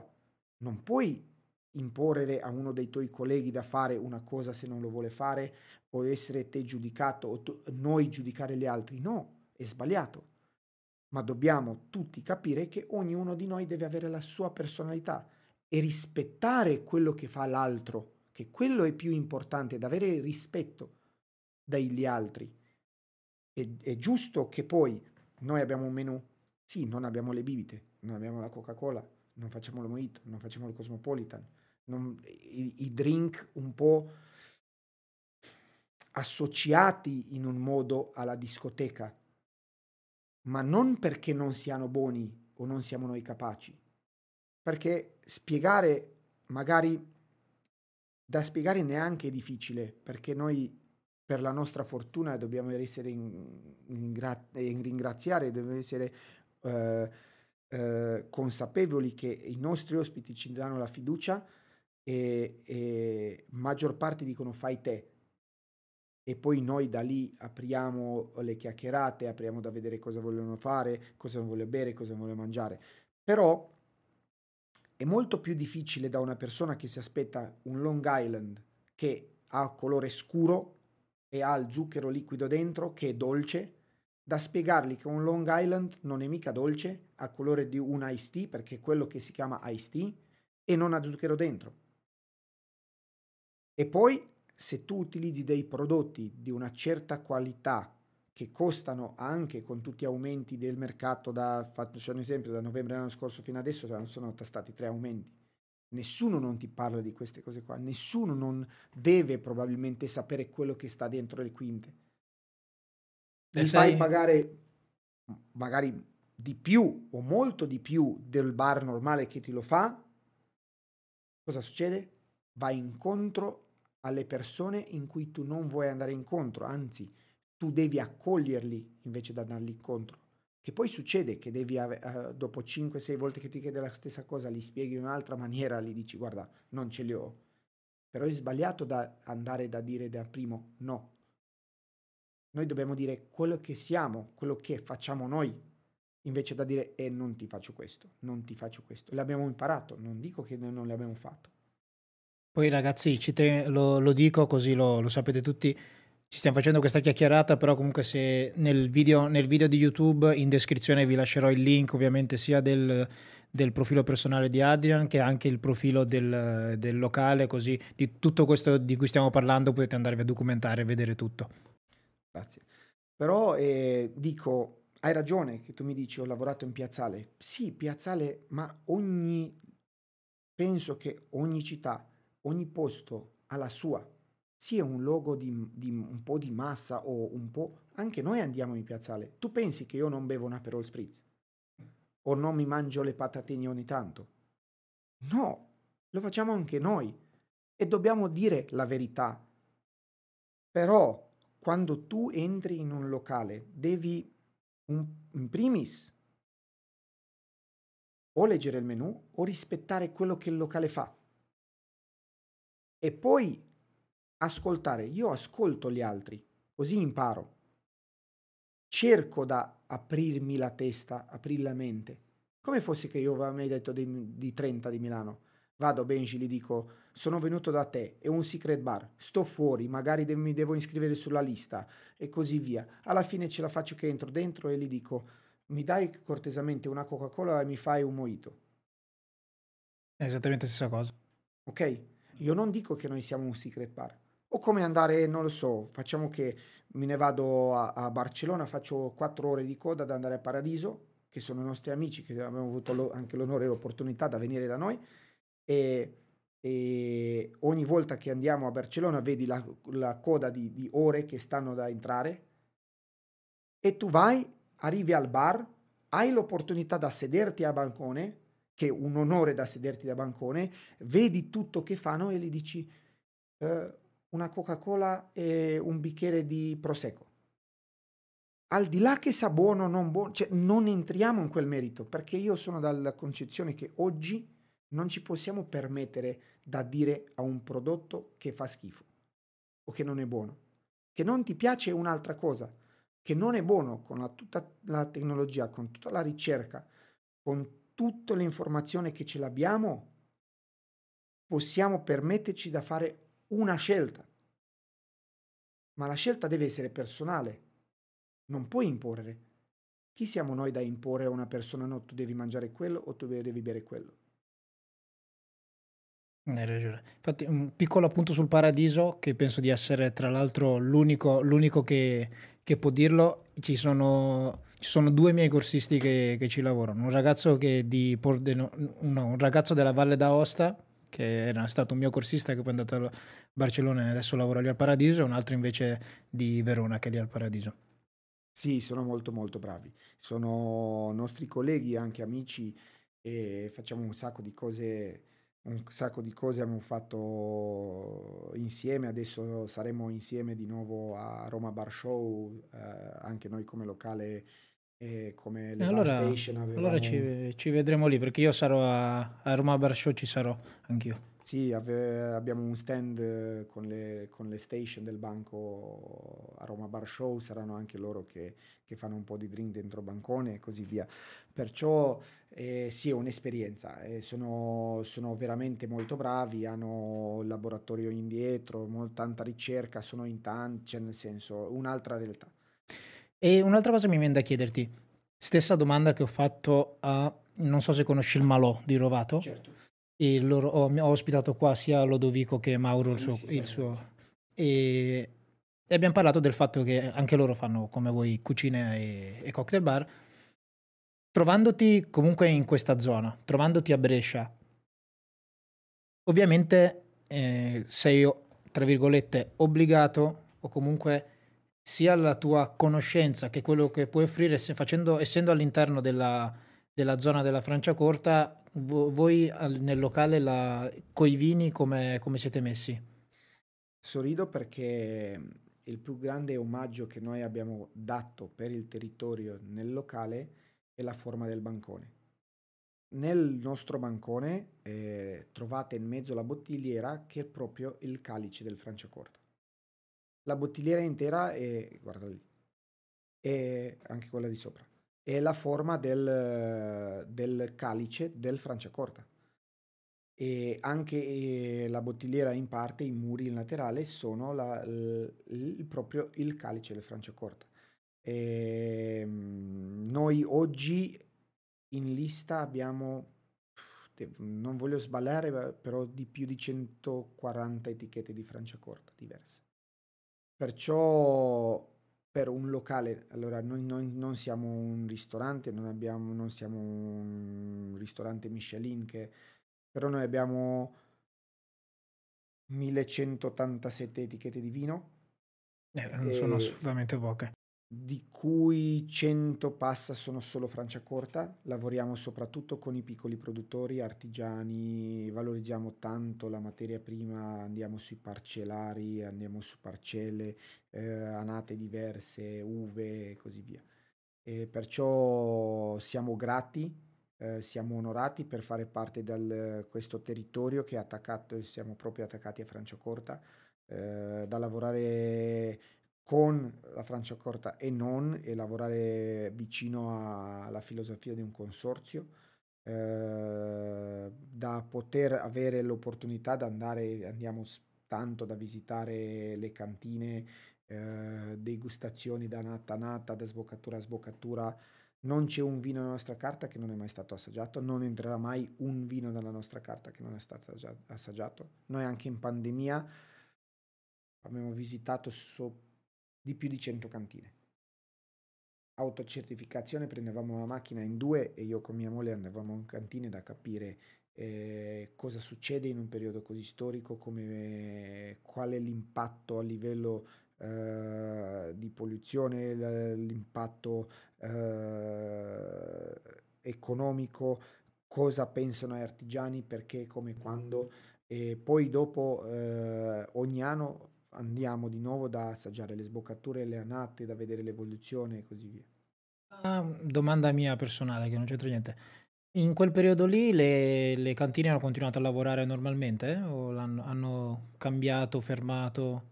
Uh, un SNI, cioè eh, tutte le cantine erano chiuse per le visite, però per i professionisti del settore qualche cantina apriva. No, dico loro nella, nella produzione, nella sì, preparazione sì. è andata avanti normalmente. È andato avanti lo stesso, cioè la terra non si ferma. La eh sì, per questo dico. La crescita delle piante non si ferma, anzi io l'ho nata in alcune zone d'Italia era nata molto molto molto be- buona, molto bella. Eh sì, perché anche lo smog, quelle cose lì non c'è più stato, quindi si è abbassato tutto, quindi immagino sia stata... L'aria è stata migliore, quindi tutto migliore. Anche il tempo ci ha permesso. Perciò eh, quando lavori in modo naturale, quando lavori con eh, la terra, quando lavori con le piante, quando lavori con quello che devi fare a, a, in un modo artigianale, non puoi fermarti. Cioè, la, la, la, natura, si, la, natura, non, non si ferma. E altra cosa che mi interessava chiederti, chi, i social network te li, chi, chi, te, chi ve li cura?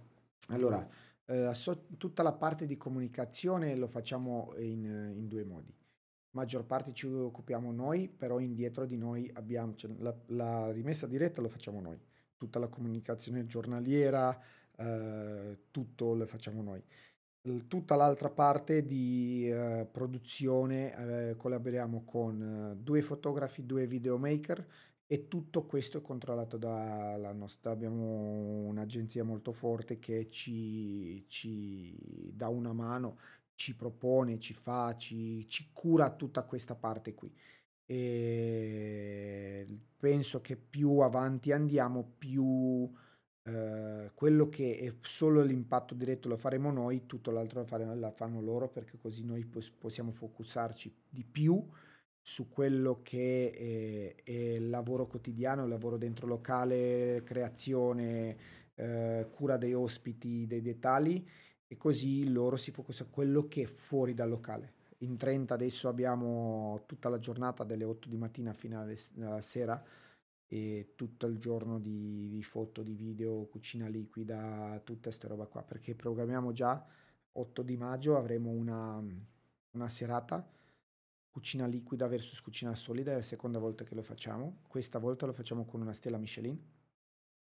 Praticamente eh, sfidia- ci sfidiamo tra di noi, una sfida tra amici, colleghi di lavoro. Eh, prendiamo i stessi ingredienti con il coco. L'anno scorso abbiamo preso 14 ingredienti uguali, questo anno saranno 24 ingredienti uguali. Il chef deve fare 4 piatti, noi dobbiamo fare 4 drink. Molto interessante. Eh, il, il menu, perché ormai eh, l'abbinamento di vino, degustazione della cantina, eh, pairing, non pairing, eh, visto che hai avuto anche Filippo, ti lo, ti lo dice. Cioè noi, io quando sono venuto in Italia, primo, prima, primo corso, prima esperienza, l'ho fatto con eh, Filippo in segheria e con Cracco.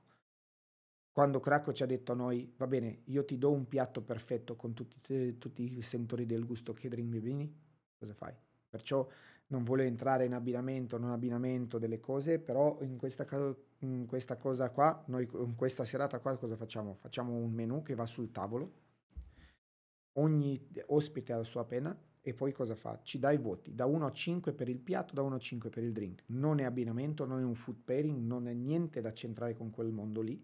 Puoi prendere 5 stelle per il piatto con 5 stelle per il drink, non deve essere eh, questo è buono, questo no e così via il mood è da utilizzare praticamente stessi ingredienti, stesse, stesso metodo di lavoro, sottovuoto, sous vide, cottura a bassa temperatura, fermentazione, tutto che vuoi che ti passa dalla testa e proponerlo. Lui lo propone in maniera solida e noi in maniera liquida.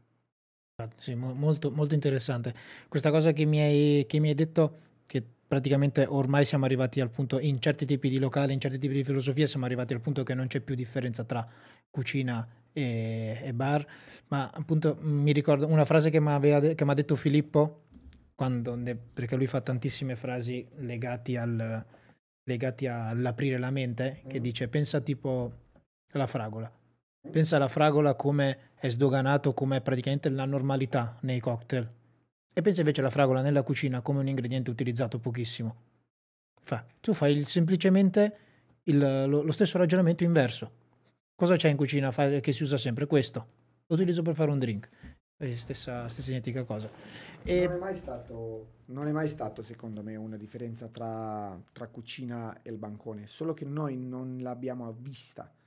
Sono stati due pionieri, te lo dice anche Filippo, Ferran Adrià e poi eh, René Rezeppi, in, in cucina che hanno cominciato a aprire la mente al bar da vedere che le tecniche possono essere le stesse, spadellare affumicature, non affumicature, cotture, riduzioni, tutto che vuoi Basta capire ingredienti, basta capire perché. Se un filo conduttore, se ha una logica, stanno bene insieme. Se non hanno una logica, di sicuro non, stanno bene, cioè non, non saranno buoni messi insieme. Se tu utilizzi, fai, fai conto, bornoset, burro, burro lasciato andare in padella finché prende eh, il colore della nocciola e, e, e si, si affumica quasi, no? cosa succede? Il burro ha dentro le proteine del latte. Il latte poi si attacca alla padella, si affumica, no? È un burro leggermente affumicato con che poi eh, la parte del grasso ti dà questa, de, questo sentore di nocciola, nocciola affumicata. Un, è una, una, tecnica che in cucina si utilizza anche in cucina francese da tanti anni. Bornosen non è che lo, lo fai da adesso, da, l'ho inventato io ieri. Ma se tu prendi un rum e lo butti in un bornoset, e poi hai fatto un fat con quello? È vero che hai trasformato un profilo, sì, o aromatizzato una cosa, però non è che l'abbiamo inventato noi. Basta sapere come e cosa utilizzare. E informarsi. E tornando, perché ti, ti lascio sempre parlare, poi mi, mi, mi, mi ricordo le cose.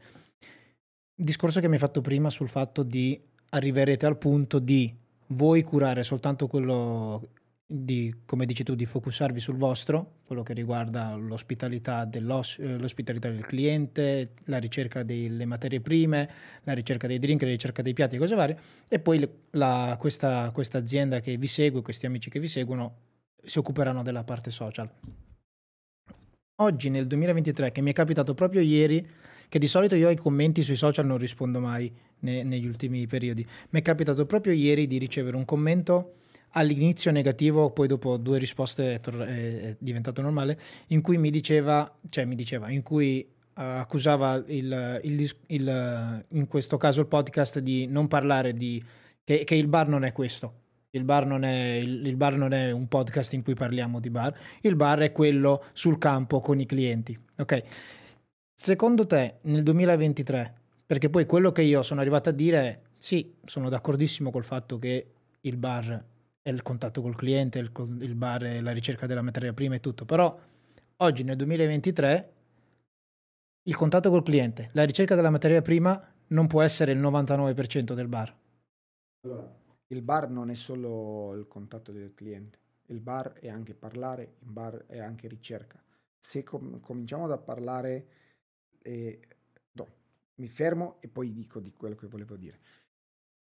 È molto semplice da criticare è molto semplice da stare a casa o, o, anche andare a un locale o un ristorante o a un falegname o un meccanico dentista e dare la tua opinione da fuori da quel mestiere. È semplice, è molto semplice da, dire le parole negative in qualsiasi abito. È molto più difficile fare un complimento. Quello in primis. Ritornando al bar, bar, il mondo del bar è da chiacchierare, poi da bere perché una persona quando entra in un bar può entrare che vuole sfogarsi, può entrare che vuole vedere, parlare di sport, può entrare che vuole parlare della sua famiglia, può entrare che vuole fare un affare, può entrare che eh, di qualsiasi motivo. C'è un scambio di informazione. Bar è anche quello. Io quando ho imparato questo mestiere, l'ho prim- prima cosa in ospitalità l'ho imparato da, da un signore che aveva 77 anni e mi ha detto, tu prima cosa del giorno cosa fai? Ah, mi sveglio, mi lavo, oh, lasciamo stare quello. Cosa fai? Non sapevo risponderlo. Non era il mondo di internet in quel giorno. Mi fa, vai, ti compri il giornale, non solo uno, ti compri il giornale, compri il giornale della politica, ti compri il giornale di, del sport e li leggi, poi vai al lavoro. Perché se tu vai al bar, tu non sai su, che, su cosa succede intorno di te, come puoi fare il tuo mestiere? Come puoi chiacchierare con il tuo ospite? Ma se il tuo ospite ti dice hai visto la partita di ieri sera e tu non sai niente, anche se non sei appassionato di calcio o magari di rugby o magari di MMA o magari di non lo so qualsiasi, non devi essere appassionato per avere una conversazione, ma devi avere consapevolezza, devi avere un minimo di informazione. Non devi essere appassionato di armi per parlare di una guerra, non devi essere appassionato di politica per parlare di, non lo so, non, non so fare politica, ma dico. Okay? Sì, sì, dei, dei discorsi che si fanno. Se una persona viene da te e vuole chiacchierarti, sono Siri, come ti posso aiutare? E come viene da te Partito e, Siri. E, e vuole avere un discorso con te di qualsiasi genere, come tu puoi avere un riscontro, come puoi intrattenere quella persona se tu non sei preparato? È vero che poi tu devi avere la capacità da indirizzare quella persona da venire sulla tua strada o tu da andare la sua strada. Questa è la capacità di ospitalità. Da stare da criticare siamo tutti capaci, anche io posso criticare. Chi sono io da criticare? Mettiamoci in gioco, capiamo un po' quello che è dentro le quinte, capiamo un po' quello che sta indietro, le ore, il sacrificio, la ricerca, le problematiche. Poi possiamo dare un'opinione, che un'opinione è personale, però da stare, da criticare, perché cosa critichiamo? Cosa stiamo qua a criticare, lamentarsi? Cosa ci aiuta? Sì, infatti, quello che, quello che, volevo, quello che volevo arrivare a dire io è che vedendo, vedendo te, vedendo la, la tua attività, è come eh, c'è una super ricerca per quanto riguarda il drink, il, l'abbigliamento, la, l'atmosfera, la, il, tutto quello che riguarda il locale, però vedo anche che c'è una super cura per quello che riguarda anche l'immagine i social, le cose varie. Allora, la maggior parte si occupa la, la mia dolce metà, la mia moglie di, di sì, ma immaginavo. Queste, di questi dettagli. E, um, lei è molto brava da, da, ten, da tenere tutta questa comunicazione. E, però, uh, mi ripeto, noi due insieme senza una squadra non siamo nessuno. Io ho imparato, non c'è io in un team. Non puoi farlo da solo devi, devi fare squadra, devi motivare le persone e lasciarti essere motivato. È la cosa in cui combatto ogni settimana io a quella di cercare di far fare il più possibile gruppo ai ragazzi. Nel tipo ci sono due bar dove, dove, lavoro, io, dove lavoro io il weekend, che è una discoteca Costez, e ci sono due bar e io mi trovo spesso i due bar divisi quello che mi, anche ieri sera uguale, il problema che mi capita spesso a me è quello che dico, un bar chiude prima dell'altro. Io vado nell'altro bar a controllare che tutto a posto, do una mano, fai questo per favore, cose, cose che si fanno solitamente, e poi dopo me ne vado per 10 minuti, vado a fare una roba, questo bar finisce di chiudere, finendo di fare le loro robe, mi trovo a passare là e li trovo tutti seduti a chiacchierare. Dico, ragazzi, ma siamo tutti insieme. Io prima sono venuto qua a darvi una mano a voi. Voi finite, venite di là ci diamo una mano tutti insieme, tutti insieme chiudiamo, tutti insieme. Io sono il primo che prendo il sacco di immondizia quando potrei dirti Adrian, vai a buttare l'immondizia. Ok? Io ti dico Adrian, prendi quel vetro lì, io prendo questo, andiamo. Ok? Sono il, pri- sono il, primo a farlo, perciò dico quello in cui mi trovo veramente a combattere sempre che ho avuto una brutta esperienza l'estate scorsa nel locale dove ho lavorato l'anno scorso a livello di scelta del personale è che questo era il problema in cui mi trovo sempre, non, rie- non riuscivo a fargli capire quanto insieme si è molto più forti. Allora, insieme non ne sono solo i ragazzi dentro, insieme tutti. E dal fotografo che può darti un valore aggiunto, alla persona che comunica, alla persona che fa le pulizie, eh, ai ragazzi che lavori gen- giorno sì, dalla mattina alla notte, giorno no, eh, ai ragazzi part time, ai ragazzi che sono lì insieme, tutti dobbiamo essere insieme. Noi, io parlo di noi, noi siamo stati non fortunati ma di più, perché le problematiche con il personale fino adesso tocco legno non l'abbiamo avuto, abbiamo avuto solo un ragazzo che è andato via ma si è andato a una 3 stelle Michelin da noi. Avete quindi ci tieni, una domanda che faccio sempre, che ho fatto soprattutto agli ultimi ospiti, perché sono sempre stati imprenditori come te, eh, ci tieni molto al rapporto con i tuoi dipendenti?